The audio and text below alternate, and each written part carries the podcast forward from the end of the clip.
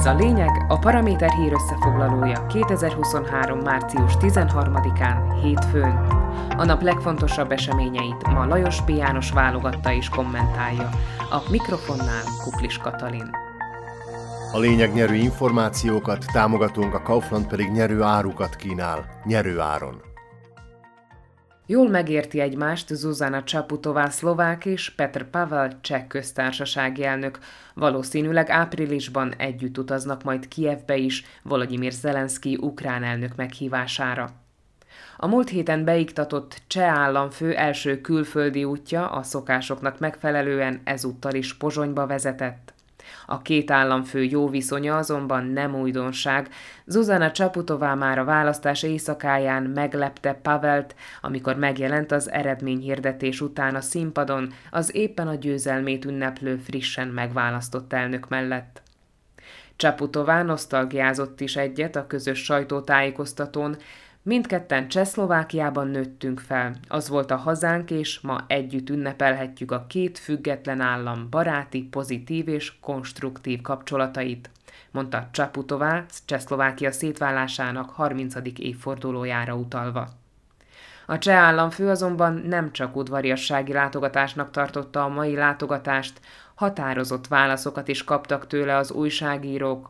Például a Visegrádi négyek szerepéről, amelyet Pavel inkább egy olyan konzultációs fórumnak tekint, amelynek nincs ambíciója a kül- és biztonságpolitika részletes koordinációjára, vagyis jelenleg inkább egy gittegylet. Megszüntetni nem akarja, de szerinte a V4-nek komolyan meg kell fontolnia, milyen tartalommal tölti meg a régió országainak együttműködését. Tavaly világszerte növekedésnek indultak a jelzálog hitelek kamatai. Elfelejthettük az 1% alatti kamatokat. Ma már 4% körüli kamattal lehet csak hitelt felvenni, ami komoly érvágást jelent azoknak, akik saját lakásban vagy családi házban képzelik el további életüket.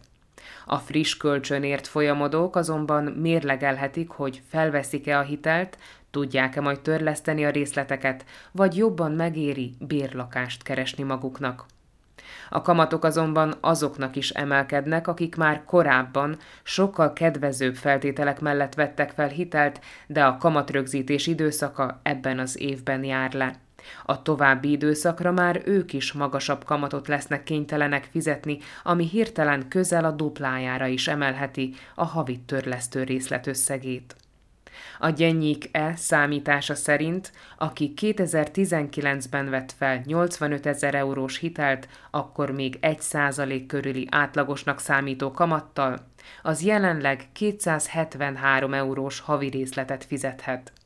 4%-os kamat esetén azonban a törlesztés 400 euróra nő. Ha a kamat 5%-ra emelkedne, akkor már havi 437 eurót lesz kénytelen fizetni az adós. A gyennyik ez szerint idén mintegy 50 ezer hitel esetében jár le a kamatrögzítés időszaka. Ennyi családnak kell majd mélyebben a zsebébe nyúlnia a hitele törlesztéséhez. A hétvégén újra felrém lett a 2008-as pénzügyi válság réme.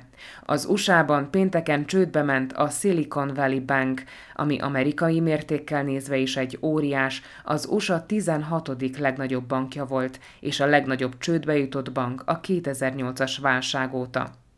Az SVB ráadásul magával rántotta kisebb testvérét, a Signature bankot is. A válság átgyűrűzött Európába is. Nálunk is esni kezdett a bankok részvényeinek értéke.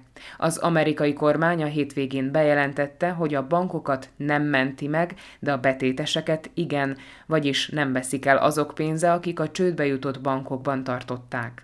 Hétfőn megszólalt Joe Biden elnök is, aki kijelentette, hogy a bankokban elhelyezett betétek megvannak, azok felett a tulajdonosaik bármikor rendelkezhetnek, a bankok vezetőit viszont felelősségre fogják vonni.